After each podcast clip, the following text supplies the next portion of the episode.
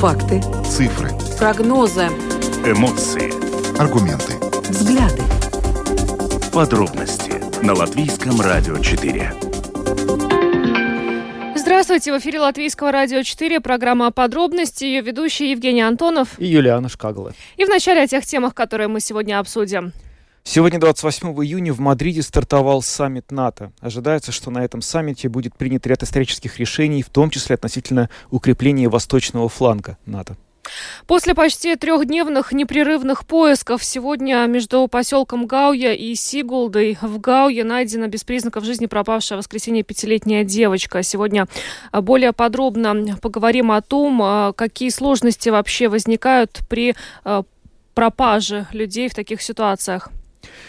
Председатель Рижской думы Мартин Штакис заявил сегодня, что без вспомогательного финансирования Рига прекратит принимать новых украинских беженцев с 1 июля и продолжит обслуживать только прибывших к настоящему времени беженцев. Эту тему мы сегодня обсудим с экспертом. Ну и поговорим о том, что после праздничных выходных число новых случаев COVID-19 значительно возросло. Будем выяснять, какие э, причины э, у этой ситуации. И добавлю, что записи выпусков программы «Подробности» доступны на крупнейших подкаст-платформах платформах. Наши новости и программы можно слушать теперь также и в бесплатном мобильном приложении «Латвия с радио». Оно доступно в App Store, а также в Google Play. Ну а далее обо всем по порядку. Самые актуальные темы дня. Подробности Программа подробности на Латвийском радио 4. И поговорим о том, что сегодня совместными заявлениями генсекретаря НАТО и премьер-министра Испании в Мадриде был открыт саммит НАТО. И э, ранее э, сообщалось, что на саммите будет э, принята новая стратегическая концепция НАТО, другие документы и решения, которые четко подтверждают готовность Альянса противостоять российской угрозе. В частности, речь идет об укреплении восточного фланга НАТО. О том, какие вызовы стоят перед открытием открывшимся саммитом НАТО и том, собственно говоря, какие решения будут приняты в ходе этого саммита, мы поговорили сегодня с, асоци... с ассоциированным исследователем Института внешней политики Латвии Артуром Быковым. Саммит, который открывается сегодня, в чем его вообще историческая значимость, насколько он будет отличаться от предыдущих, какие основные решения он должен принять? Я думаю, что в первую очередь тем, что на текущий момент в Европе самая настоящая полномасштабная война. Хоть и не члена НАТО с другим, допустим, не членом НАТО, но союзника НАТО, каким является Украина, да, безусловно, это кардинальным образом меняет всю обстановку, происходящую в Европе, и, разумеется, это отразится на НАТО, поскольку, опять же, мы говорим о нападении России на Украину, а поскольку Россия граничит э, с несколькими странами НАТО, в частности с э, Латвией. Это особенно актуально, поэтому как раз-таки этому вопросу, я предположить, будет посвящено больше всего э, времени, и решению этого вопроса будет посвящено больше всего времени на саммите. Впрочем, не только это будет обсуждаться, разумеется. Какие решения основные в этой связи саммит э, будет принимать? Какие вызовы стоят? Я рискну предположить, что, возможно, наконец-таки поменяют основной стратегический документ, поскольку он ужасно устарел. В частности, там совсем плохо обозначено взаимоотношения с Россией, очень плохо обозначена какая-то региональная безопасность э, Восточной Европы, очень плохо обозначены э, угрозы, которые НАТО потенциально несет со стороны Азии, в частности, со стороны Китая и его действий в по большому счету уже чуть ли не внутренних озерах, а именно Южно-Китайском море, да, и по отношению к тому же самому Тайваню. К слову, рискну предположить, именно поэтому Япония и Южная Корея приглашены на этот саммит в качестве наблюдателей, потому что действительно роль Китая в текущей ситуации, даже в том числе в контексте э, нападения России на Украину, она довольно-таки важна в мировой э, системе безопасности. Поэтому думаю, что будет пересмотрен этот вопрос. Я думаю, что мы наконец-таки увидим большее значение, большую роль стран Европы в собственной безопасности, то есть э, раньше каким это образом было по большому счету, э, Соединенные Штаты Америки гарантировали своего такую безопасность э, странам Европы, и те могли в более или меньшей степени тратить свои ресурсы, например, на развитие других отраслей и не выделять на оборону условные принятые 2% на в Будапеште, если не ошибаюсь, в 2014 году или в Бухаресте, вот, честно не помню. Э, или даже нет, это был, по-моему, саммит в Уэльсе. Э, но суть не в этом. Суть в том, что, собственно, э, как раз-таки до аннексии Крыма страны Европы не особо стремились много тратить на оборону. Сейчас в контексте уже полномасштабного падения России на Украину мы видим готовность э, Европы и самое главное, самых крупных европейских стран, в частности Германии, наконец-таки выделять на, на свою оборону, я бы сказал, соответствующие средства. Мы уже слышали о заявлении э, немецкого правительства о выделении 100 миллиардов э, евро на оборону то, конечно, существенное увеличение предыдущего бюджета.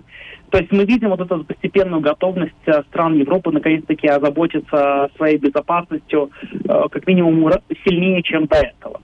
Я бы сказал бы так перед началом этого саммита довольно громкое интервью дала премьер-министр Эстонии Кая Каллас в Financial Times. В нем она сказала, что, исходя из нынешних существующих планов НАТО, Эстония может быть захвачена и оставаться под оккупацией России в течение 180 дней, после чего будет освобождена. И она сказала, что за это время, в свете того, что мы увидели в Буче и Ирпене, от Эстонии не останется вообще ничего.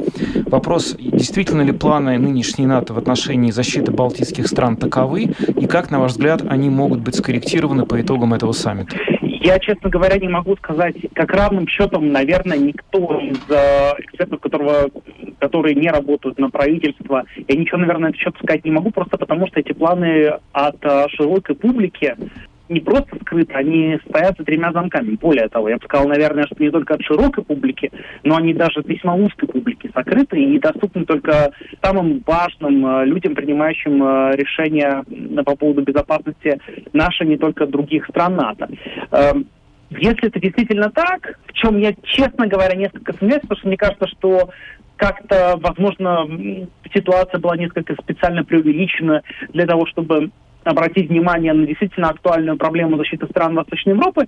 Если это действительно так, то даже если мы будем вот рассуждать в такой парадигме, мне, честно говоря, не видится она хоть сколько-то реалистичной.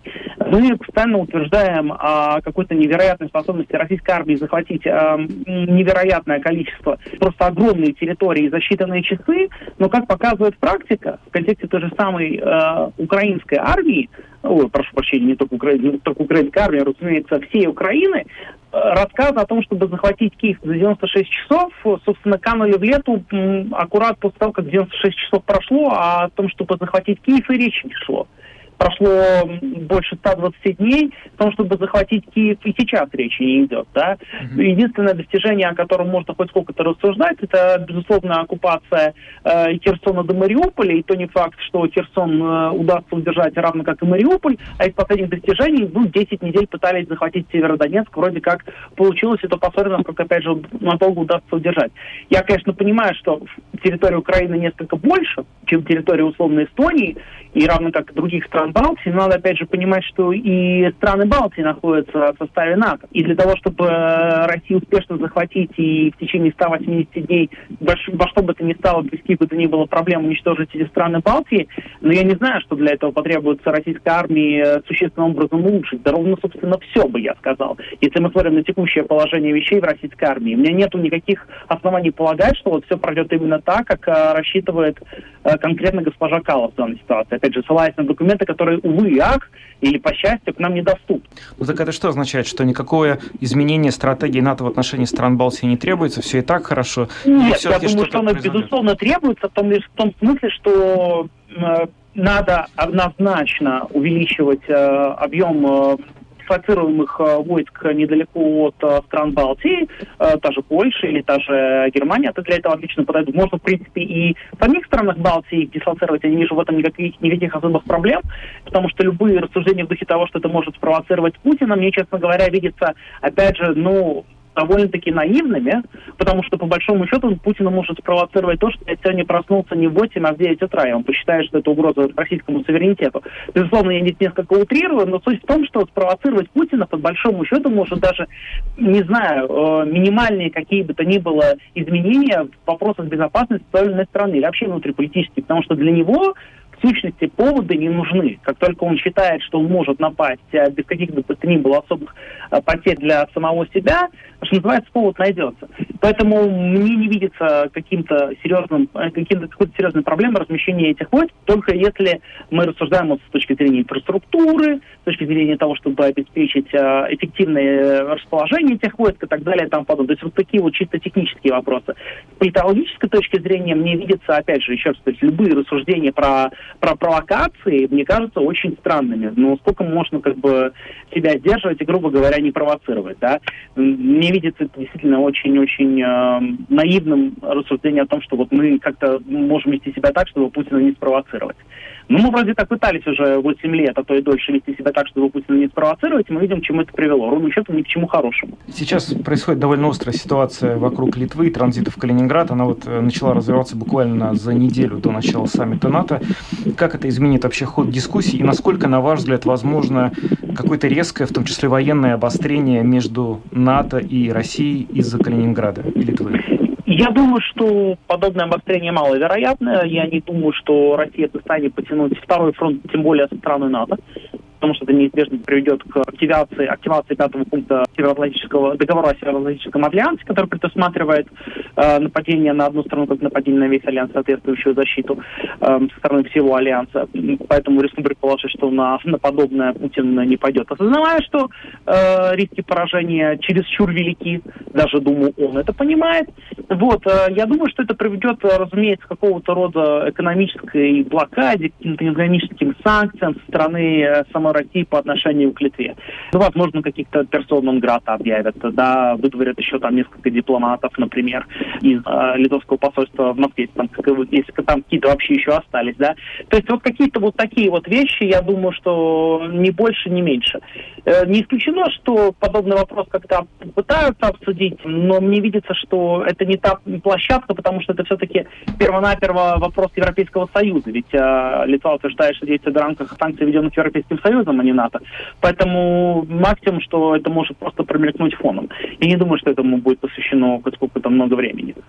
Да, то, что касается приема новых членов в НАТО, это Финляндия, Швеция и других стран, которые, в общем, давно пытаются. Будут ли какие-то подвижки на этом саммите? Да, вот как раз-таки этому вопросу, вот это один из тех вопросов, который точно, я думаю, на саммите будет обсуждаться, а именно попытки как-то переубедить Турцию, потому что она как раз-таки является, по большому счету, единственной страной, выступающей против присоединения э, Финляндии и Швеции. Причем причина, по которой она выступает, э, кроется, собственно, исключительно в собственных интересах Турции, а именно ее противостояние с курдами и позиции шведов на, на этот счет. То есть я думаю, что будут стараться пытаться как раз-таки переговорить с турками, пытаться переубедить их, найти какие-то общие точки для компромисса. Я думаю, что это, безусловно, станет одной из тем. Артур Быков, ассоциированный исследователь Института внешней политики Латвии, прокомментировал нам старт а, саммита НАТО в Мадриде. Да, ну надо сказать, что министр обороны Латвии Артис Пабрикс еще на прошлой неделе заявил, что миссия НАТО, вот группа НАТО в Латвии э, укрепляется, и она увеличивается численно. Кроме того, на территории Латвии прибыла система ПВО из Испании, которая также обслуживает 85 солдат вооруженных сил Испании. Такой зенитно-ракетной батареи в Латвии раньше не было. В общем, посмотрим, чем закончится саммит НАТО, какие решения будут приняты. Мы узнаем это буквально в течение ближайших двух дней. А пока переходим к следующей теме. Э, после почти трехдневных непрерывных поисков сегодня около 12.30 между поселком Гауя и Сигулдой в реке Гауя была найдена без признаков жизни пропавшая в воскресенье пятилетняя девочка. Об этом сообщила государственная полиция. Точная причина смерти девочки будет установлена в ходе экспертизы. По факту этого происшествия начат уголовный процесс по разделу 13 Уголовного закона «Преступление против здоровья человека». Поиски девочки продолжались э, без остановки на протяжении трех дней. В них принимали участие сотрудники государственной полиции, государственной пожарно-спасательной службы, Сигулского самоуправления, ЗМСРДЗ, национальных вооруженных сил, а также специализированных организаций БЗСЛВ, Help Латвия и других. Огромную помощь в поисках девочки оказали более 200 волонтеров, которые помогали людьми, лодками и другим оборудованием. Поисковые мероприятия проводились на территории реки Гауя и несколько раз были осмотрены как сухопутная территория, так и река и ее русло. Использовались дроны и вертолет государственной пограничной охраны. Сейчас с нами на связи Гунтис э, Скроделис, руководитель общественной поисковой организации Helper Латвия. А, здравствуйте, Гунтис. Добрый день. Ну, э, очень много добровольцев э, помогали искать пропавшую в Сигулде на пляже девочку, и, и было оборудование, и общественные организации, и неравнодушные жители. Все-таки в таких ситуациях чем осложнены поиски э, людей? Когда вот с одной стороны вроде бы людей много было на пляже, с другой стороны река рядом.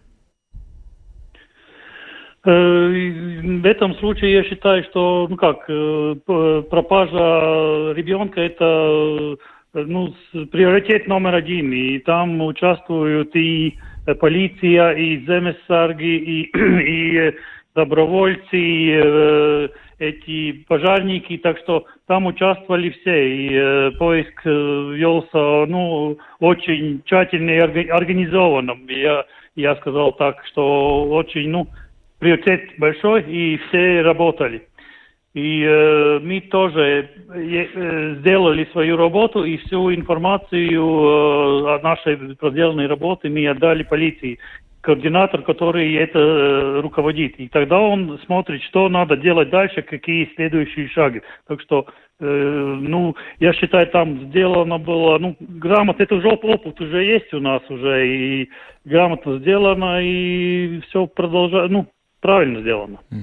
Э, Гунтис, а можно ли сказать, что вот до последнего момента, вот три дня шли поиски, это все-таки довольно большой срок, работали реально без устали все, кто принимал участие в этом процессе. Можно ли сказать, что до последнего момента действительно была надежда, что девочку еще удастся найти живой?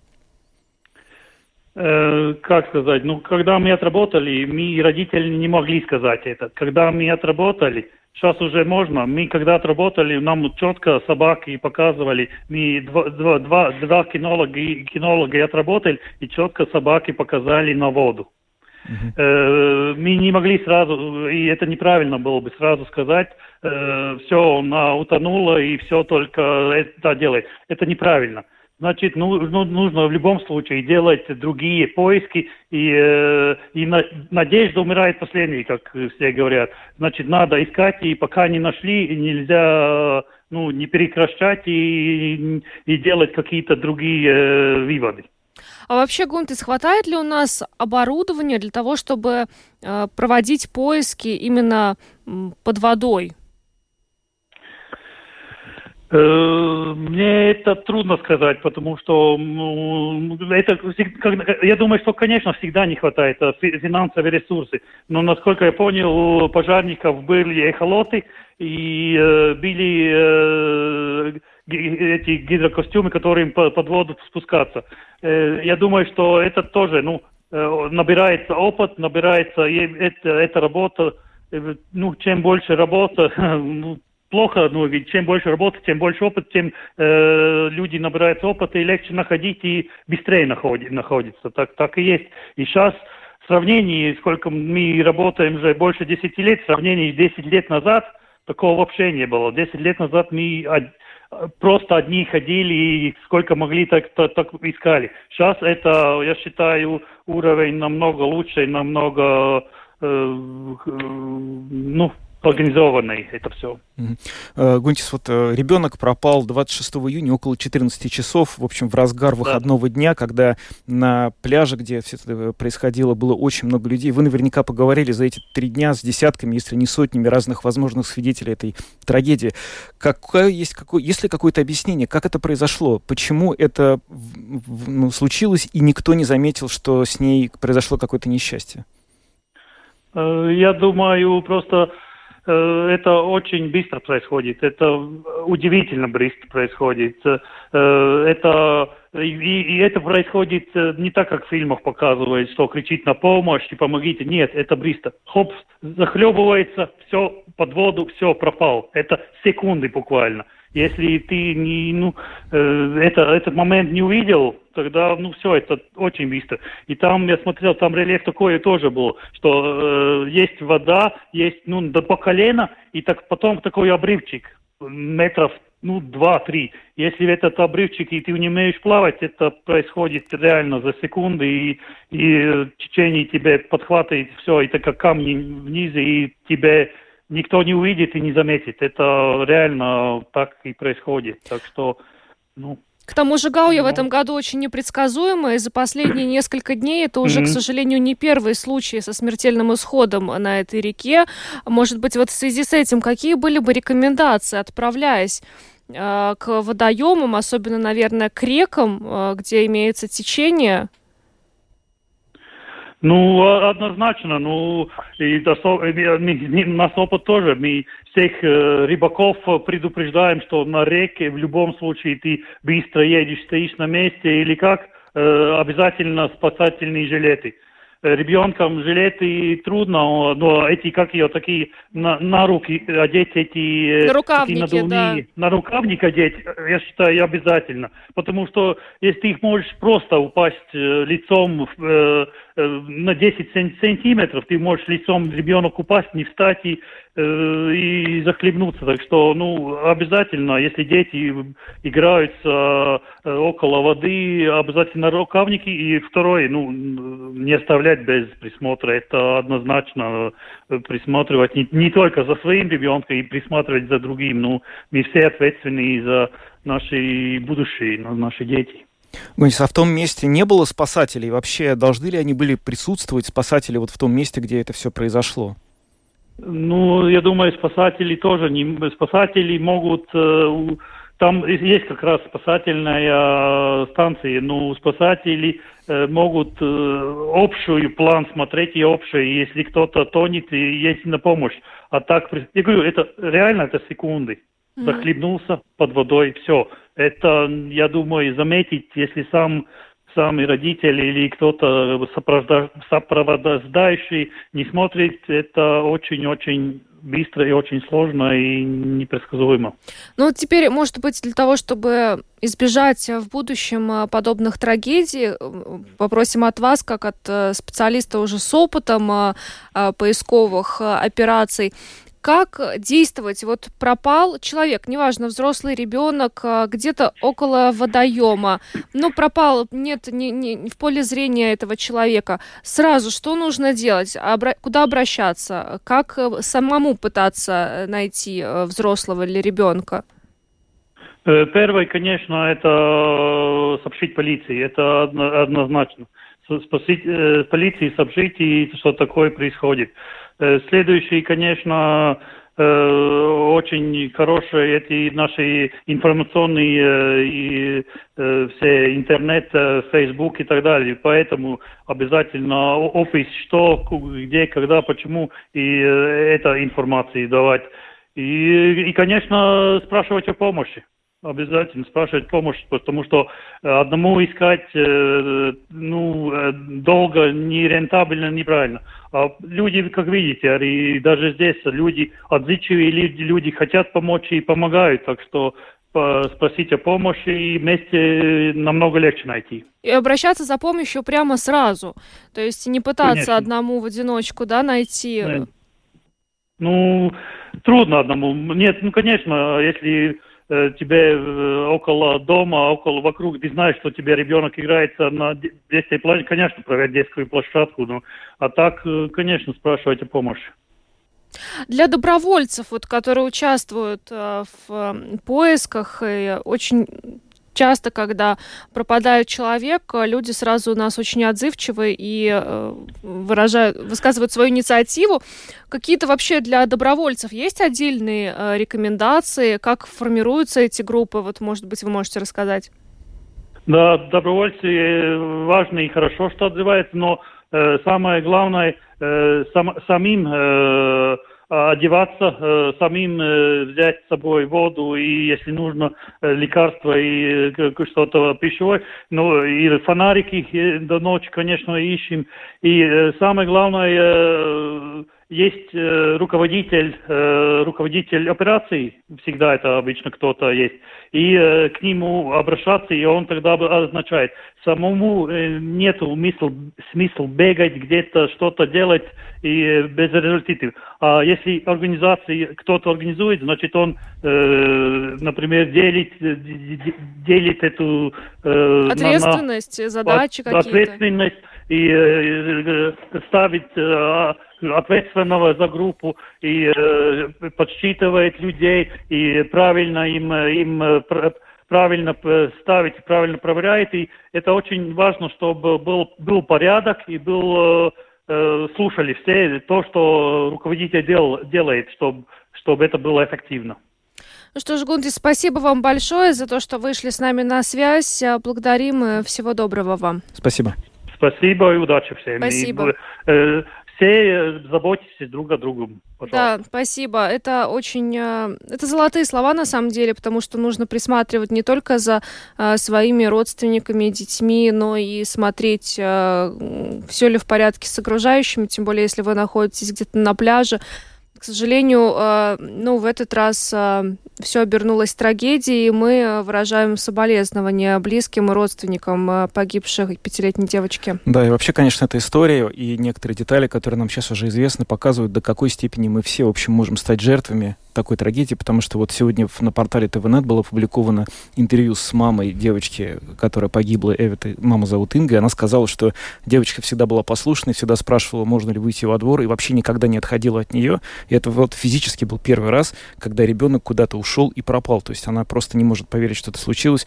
И если это происходит вот с такой хорошей, послушной девочкой, ну, э, понятно, что никто не застрахован от таких трагедий, к сожалению, и, в общем, не очень понятно, что можно в этой ситуации сделать, но, наверное, нужно быть очень внимательным, э, когда мы с детьми находимся на, на природе, на реке, тем более на реке с таким быстрым течением, как Гау, и стараться никогда не упускать их из виду.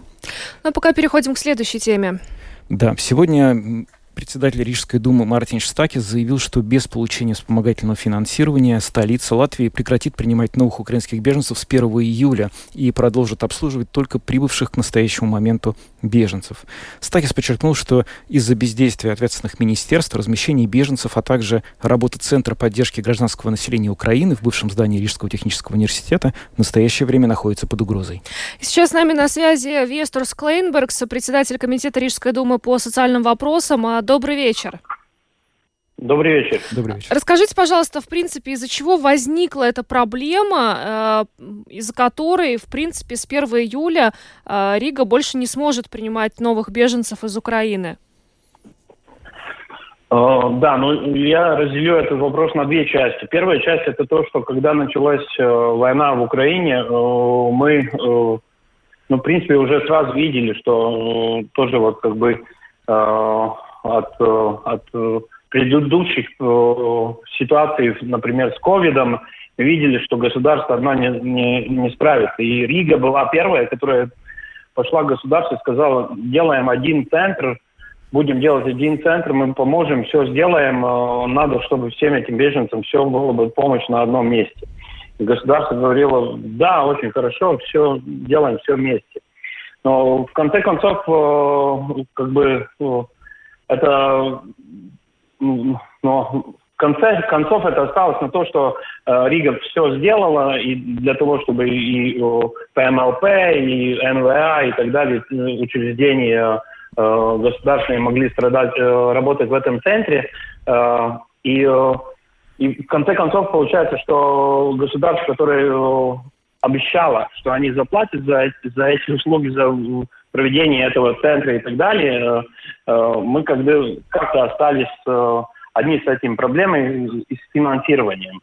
И сейчас на данный момент, когда вначале было финансирование 20 евро на одного человека, и потом снизили на 15, сейчас уже это опять снизили до 3,5 евро на одного человека на день. И мы должны понять, что в рижской ситуации это невозможная цифра, и в этом случае получается, что все эти люди, которые э, жили до этого в отелях и хостелях и так далее, они э, как бы остаются на улице. Мы первого дня, когда поменялось э, Министерство внутренних дел, министр внутренних дел, наш э, мэр Мартин Штатис пошел с ним э, как бы навстречу и договори, договорились, что э, надо что-то делать, чтобы в этом случае в Риге это не будет работать, потому что ну, 3,50 это не цена, за которую мы можем арендовать хоть что бы для этих людей. Но, к сожалению, ну, тут это, наверное, другая половина вопроса, э, что мы должны осознать, что ну, вопрос на этот, э, ответ на этот вопрос есть э, партия Атеист и Байпар, потому что Рига приняла сайтовые нотейкам, которые не позволяют в жилых домах уже делать азартные игры. Это их очень расстроило, и поэтому сейчас на данный момент они делают все способное, чтобы э, сделать плохо Риге, но, к сожалению, они делают плохо не только Риге, они делают плохо э, украинцам, они делают, они делают плохо детям. И, э, ну, в принципе, это поставляет такую ситуацию, что Рига сейчас на данный момент единственное самоуправление, которое будет э, сама финансировать э, э, проживание э, украинцев, украинских беженцев – Э, и э, она будет, но мы это можем позволить себе кратковременно. Мы не можем это сделать. Мы самое большое, что можем это сделать до 1 сентября, и мы должны найти общее решение с государством. Это то, что я уже говорил э, и Коснота, и Латвия, и так далее, в других местах, и в пресс-конференциях, что мы должны вместе решить вопрос, чтобы человечно помочь этим людям, которые пострадали от войны, которые до сих пор страдают – Э, чтобы им помочь человечно. Э, но это мы можем сделать, если мы вместе ну, как бы решаем вопрос э, с целью решить вопрос, а не, не как бы думая, кто за что отвечает и кто за что должен платить. Господин Клембергс, ну вот насколько я понимаю, вы обратились, Рижская дума обратилась с соответствующим э, письмом к премьер-министру Кишьянису Кариншу и попросили каким-то образом в эту ситуацию вмешаться и ее решить. В этой связи на что вы рассчитываете, что премьер примет решение и как скоро он это решение должен принять, на ваш взгляд? Ну, насколько я знаю, к сожалению, премьер дал резолюцию, чтобы ВАРАМ э, министр Артурс Томс Плешс э, сделал так, чтобы Рига получила, получила дотацию за помощь беженцам, но, к сожалению, наверное, спонсоры Артурса Томса Плешса, ну, наверное, сильнее, чем Кришьянис Кариньш. Но а, что будет с 1 июля? по факту. То есть э, новых по беженцев... Факту с 1 июля, да, по, по факту с 1 июля Рига будет э, финансировать часть от э, растрат, которая идет за проживание беженцев. Э, мы э, договорились с отелями, э, хостелями, что эта оплата будет 7,5 евро за сутки. Любой, кто попробует снять комнату в отеле, в хостеле, будет знать, что за 7,5 евро нормальную комнату нельзя снять.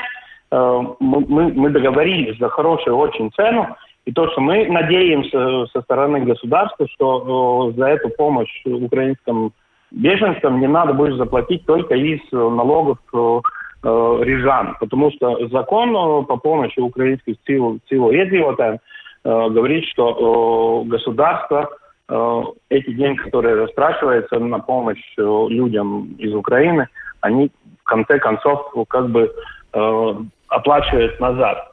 В данном случае, наверное, можно сказать, что надо было идти по принципу, как был в фильме «Бриллиант», 12 кресел, как бы 12 стульев, стульев, да. Утром деньги, да, 12 стульев, стулья утром, день, то есть э, деньги утром, стулья вечером. А нас, у нас сейчас на данный момент получается, что мы всю помощь уже даем, э, даем, но, к сожалению, э, от партии атеистивой пары и Артон Стонса Флэша идет, ну, как бы, такое направление, что они считают, что все-таки они не должны участвовать, помогать. Ну, давайте вот все-таки немножко вот от политики перейдем к самим беженцам, потому что хотелось бы понять, да, вот вы до них уже донесли, собственно, эту вот новость не очень радостную, что с 1 июля, во-первых, они вот переходят в этот режим два месяца, когда, после которых им, возможно, придется подыскивать жилье в Латвии самостоятельно. Знают ли они об этом? И какая реакция, собственно, у них на это да. была, если они услышали это от вас? Ну, к сожалению, я вам должен ответить, что не, я не могу перейти от политики, потому что про эту ситуацию мы уже с марта говорим, с апреля что мы должны э, сдать план, что будет дальше. Рига уже, если мы смотрим на план, который был план, что если в Латвии приедут 30 тысяч э, беженцев, что Рига должна принять к себе 13. Мы уже 16 приняли к себе. Понимаете, мы со своей стороны уже выполнили довольно больше, чем э, ну, как бы предполагалось. Но сейчас на данный момент Рига первая, мы приняли решение, что с 1 июля у этих беженцев ничего не поменяется мы будем финансировать, мы будем э, давать на Рижскую думу завтра э, э, предложение, которое, за которое должны будем голосовать, что мы из денег э, резервного фонда будем финансировать этот недостаток, который недостает для того, чтобы эти люди могли проживать. Иначе, если мы это завтра не сделаем, тогда более 1500 э, людей из Украины э, на э, 1 июля на, э, будут находиться на улице. Ну, что это ж... то, что мы со своей стороны делаем. Но, к сожалению, сейчас на данный момент э, ну, выглядит, что это только проблема Риги. Да? Ну, не только, кстати, Союз самоуправления заявил о том, что квоты на размещение э, беженцев достигнуты не только в Риге, но и в Резакне, на Резакненском крае, Саукраском, Тукумском, Вараклянском, Сигулском и других краях. И, в общем-то, э, Союз самоуправления считает, что с 1 июля трем тысячам украинских беженцев придется искать новое жилье. Ну, э, будем связываться, пытаться, по крайней мере, уже завтра с Министерством внутренних дел выяснять, как эту проблему решать. Спасибо вам, что со своей стороны... Да, стороны советую вам да, я советую э, спросить не только Министерство внутренних дел, потому что э, оплата про то, что помощь, которая с резервных фондов дается от э, самоуправления, предполагается и распределяется от Министерства охраны среды. Да, да, да что ж. Среды, да. Спасибо вам Это большое. спросить, пожалуйста. Да, да, за комментарий. Вестор Склейнбергс, председатель комитета Юридического дома по социальным вопросам, был с нами. Спасибо еще раз и всего доброго. Ну, проблема э, существует, э, Союз самоуправления тоже на нее указывают, и, э, ну, будем дальше э, следить за ситуацией, разбираться, что, собственно, будет. Да, конечно, обязательно постараемся взять комментарии других экспертов, в том числе из различных ведомств, которые, в общем, за эту проблему отвечают. Но надо сказать, что проблема не такая однозначная, потому что, естественно, никто не готовил, вероятно, не готовился, что проблема вот с размещением беженцев затянется на такой длительный срок. Вероятно, сейчас мы просто столкнулись с тем, что это решение не было принято изначально вот на, до конца года, грубо говоря, принято на несколько месяцев, теперь мы стараемся как-то решить последствия, расхлебать этого решения. Ну, а пока двигаемся дальше, поговорим о COVID-19. А, как бы не грустно грустно было а, вспоминать об а, коронавирусе летом, но, к сожалению, а, по данным Центра профилактики и контроля заболеваний, после праздничных выходных число новых случаев значительно возросло. За минувшие сутки этот показатель был 824, и это самое, самый высокий показатель с 21 апреля, когда было зарегистрировано 1133 случая. Но, к сожалению, статистика снова нас э, не радует. Да. О том, почему растет заболеваемость в Латвии и, возможно, связано ли это с новыми штаммами коронавируса и грозят ли нам эти новые штаммы, мы поговорим сейчас с научным ассистентом Латвийского научно-исследовательского центра биомедицины Никитой Зреловым. Никита, добрый вечер. Добрый вечер. Никита, есть ли какие-то предположения вот, с научной точки зрения, почему, собственно, сейчас опять у нас а, наблюдается рост заболеваемости? Ведь, а, как мы помним, в прошлом году летом а, было некое затишье. Кроме того, говорят о том, что есть, а, носит этот вирус сезонный характер также, но, тем не менее, вот сейчас мы видим опять прирост. Я думаю, что это, безусловно, главным образом идет из новых вариантов на BA4, BA5, то есть это эволюционировавший дальше омикрон. Ну и то есть, да, он, опять же, ну, как и подразумевалось, что он будет пытаться избегать предыдущего иммунитета. Ну, то есть люди, которые даже там не только вакцинировались, а которые получили ну, этот гибридный иммунитет, ну, то есть и вакцинировались, и уже переболели, скажем, этим первым омикроном, то есть, грубо говоря, этот омикрон BA4, BA5, он уже не особо боится и там человека, который был вакцинирован и переболел предыдущими вариантами. То есть, опять же, сейчас важно смотреть на то, заболеваемость растет, но, опять же, что это под собой подразумевает, там, госпитализациями и со всем этим. То есть так-то про лето, про сезонный характер, ну, это тоже такой нюанс, ну, скажем, а где-то этот сезональность не, не настолько выражена, скажем, в теплых странах, как в том же Израиле и так далее – там были как бы и в теплое время тоже эти волны коронавируса, там с другими вариантами, ну, то есть та самая Южная Африка, там тоже волны, хотя там постоянно, ну, то есть тепло. То есть это я не думаю, что там сезональность играет прям огромную роль. То есть сейчас эта волна идет, она скорее движется ну, именно тем, что вирус снова поменялся и, в общем, опять научился обходить ту защиту, которая, скажем, в популяции против него уже образовалась. Ну, то есть получается, что в ходе вот этих длительных мутаций, о которых э, изначально еще говорили специалисты, когда коронавирус только появился, этот вирус э, приобрел таких э, характеристики, что, во-первых, он фактически обходит защиту с помощью вакцинации, во-вторых, он обходит защиту, которая давала человеку э, болезнь, перенесенная ранее, да, и фактически он не менее успешно, чем в холодное время, распространяется и в теплое время. Какой-то прямо уникальный, уникальная такая комбинация, да? Ну опять же, я говорю, и предыдущие варианты тоже, которые там не были особо помутировавшие, они тоже в теплое время распространялись. Ну, как бы, то есть же люди болели не только в холодное время. То есть в холодное время мы больше, там, опять же, контактируем с друг другом на длительное время там, в закрытых помещениях. То есть непосредственно это тоже влияет. Ну, то есть как бы модели поведения. Но опять же, в тех же странах, где там постоянно тепло, там тоже люди заражались предыдущими вариантами. То есть я думаю, что именно эти мутации на его сезональность не особо повлияли, а просто что вот он появился в такое время и сейчас дает эти волны, собственно, по миру Потому что, как мы видим, много где сейчас растет заболеваемость, вот, и это именно доля вот этих новых вариантов показывает, что он скоро станет преобладающим. То есть он заменяет предыдущий, грубо говоря, микрон и становится доминирующим потихоньку. А есть какие-то сигналы, свидетельствующие о том, что после омикрона будет уже какой-то совсем другой новый штамм? Ну нет, опять же, это сигналы, он может опять же быть, ну что мы подразумеваем тоже после омикрона, то есть это потомок, который будет не B5, скажем, а B15 там уже через какое-то время, или же это вообще будет какой-то вариант, которому опять дадут другую букву. Потому что, скажем, ну, опять же, как там, ну, вот альфа, дельта были. Ну, то есть а, омикрон не был потомком дельты. То есть это другая линия, которая независимо развилась, и вот независимо от того, что там циркулировала дельта, приобрела какие-то мутации.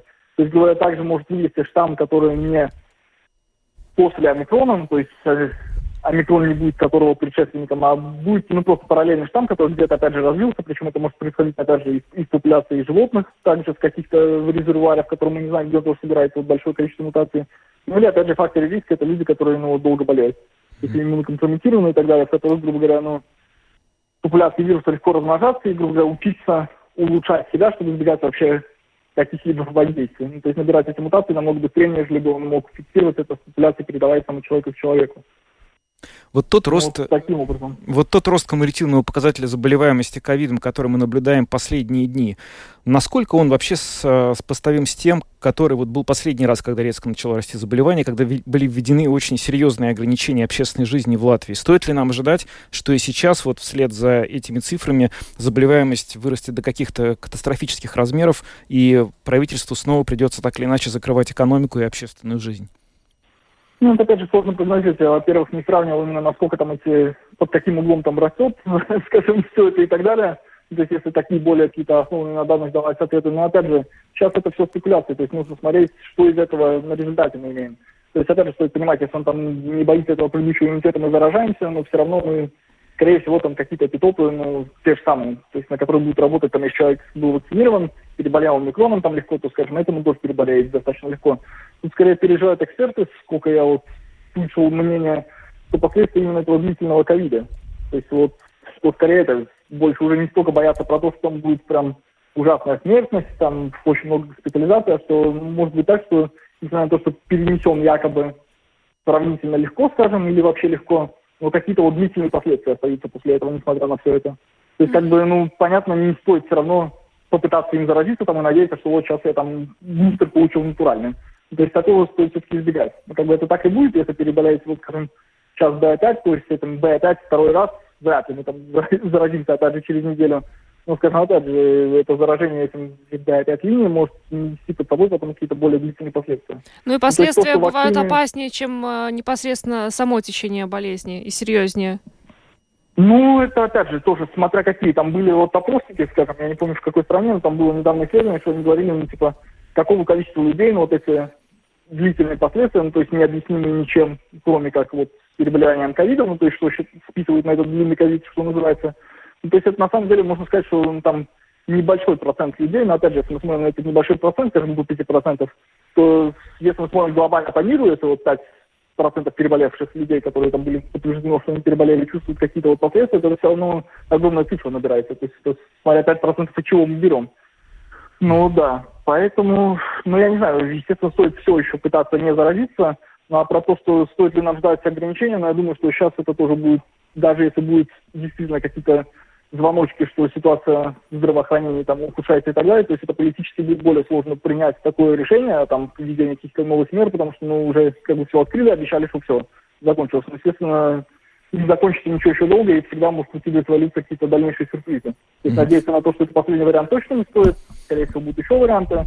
Но то есть стоит смотреть, что они под собой подразумевают именно по их последствиям на вот нашу, говоря, дол- в долгосрочной перспективе жизни. То есть, если это просто сезоны какой-то, как другие коронавирусы, где мы там походили с насморком, ничего страшного, ну, может, к такому придем рано или поздно. Но, опять же, если все равно от этого будут люди умирать в достаточном количестве, там тяжело это переносить, ну, это нехорошо, конечно. Тогда, наверное, стоило бы какие-то ограничения вводить. Вот этой осенью страны Евросоюза закупят в очередной раз большое количество вакцин, которые были разработаны за большие деньги, э, разработаны и закупят за большие деньги от коронавируса, и потом начнется снова вакцинация. Вопрос к вам. Старые вакцины, которые мы сейчас будем закупать, а потом будем использовать, они вообще еще имеют какой-то смысл? Надо ли их покупать теперь для использования? И надо ли людям, которые делали до этого два, а может быть, три э, укола, идти еще раз вакцинироваться снова от нового штамма, который, как вы говорите, успешно обходит эти самые вакцины? Ну, там опять нюансы. Там стоит вдаваться достаточно глубоко в эти исследования. Это на самом деле не следовало. Но опять же, по тому, что сейчас выглядит, что на самом деле эти вакцины уже очень давно утратили свою актуальность. То есть все-таки у нас намного большее количество сюрпризов было. То сейчас мы, как бы, научный консенсус примерно такой, что купе с вакцинацией переболевания каким-то из предыдущих вариантов там дает, ну, типа, вот этот более сильный иммунный ответ, скажем. Ну, то есть, я не знаю, есть ли смысл сейчас вакцинироваться от вируса, которого уже нет два года, скажем, от оригинального варианта. Ну, то есть, если бы это подогнали, ну, эту вакцину, если бы она была подогнана под какой-то вот более актуальный вариант, тогда, да, безусловно, это есть смысл обязательно идти и сделать как можно быстрее. Но, опять же, стоит понимать, что, в принципе, если мы просто вот сейчас человек пойдет и отвакцинируется от украинского варианта, которого нет уже у нас более двух лет. Ну, то есть, скажем, от этого толку будет сейчас намного меньше, чем если бы этот человек сделал эту вакцину, как только она стала доступна. Mm-hmm. То есть, грубо говоря, так и будет, что мы будем вакцинироваться, вирус будет эволюционировать, чтобы защиту, вызываемую иммунитетом от вакцинации, обходить.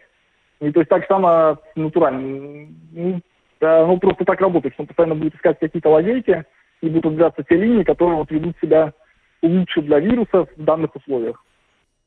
И это, опять же, происходит случайно, то есть это может не отбираться достаточно долгое время, может отбираться достаточно быстро. Потому что сейчас мы, на самом деле, видим, что омикрон ну, не такой уж он прям старая линия, но вот уже он дальше эволюционировал, сейчас у нас опять очередной сюрприз.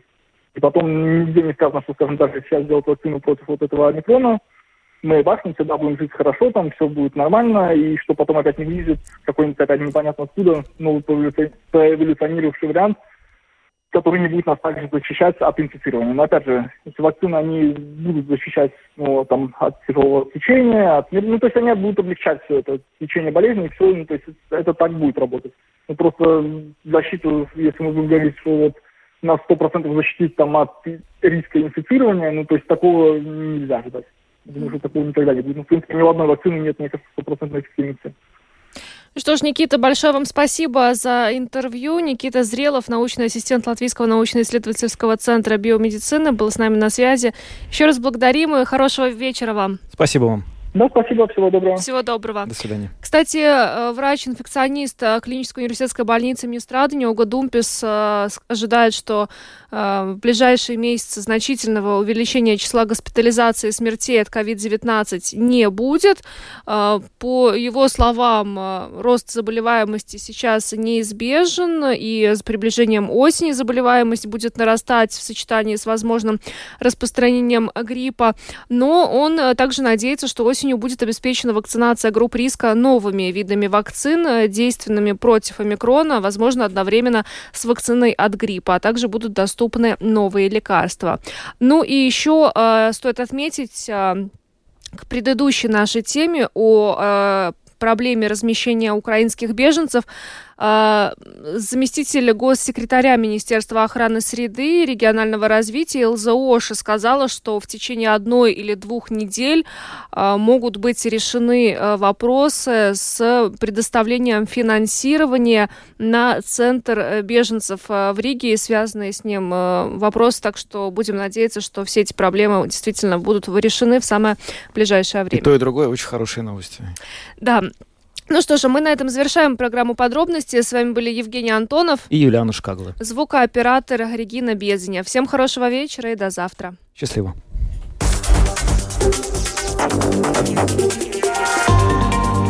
Латвийское радио 4. Подробности по будням.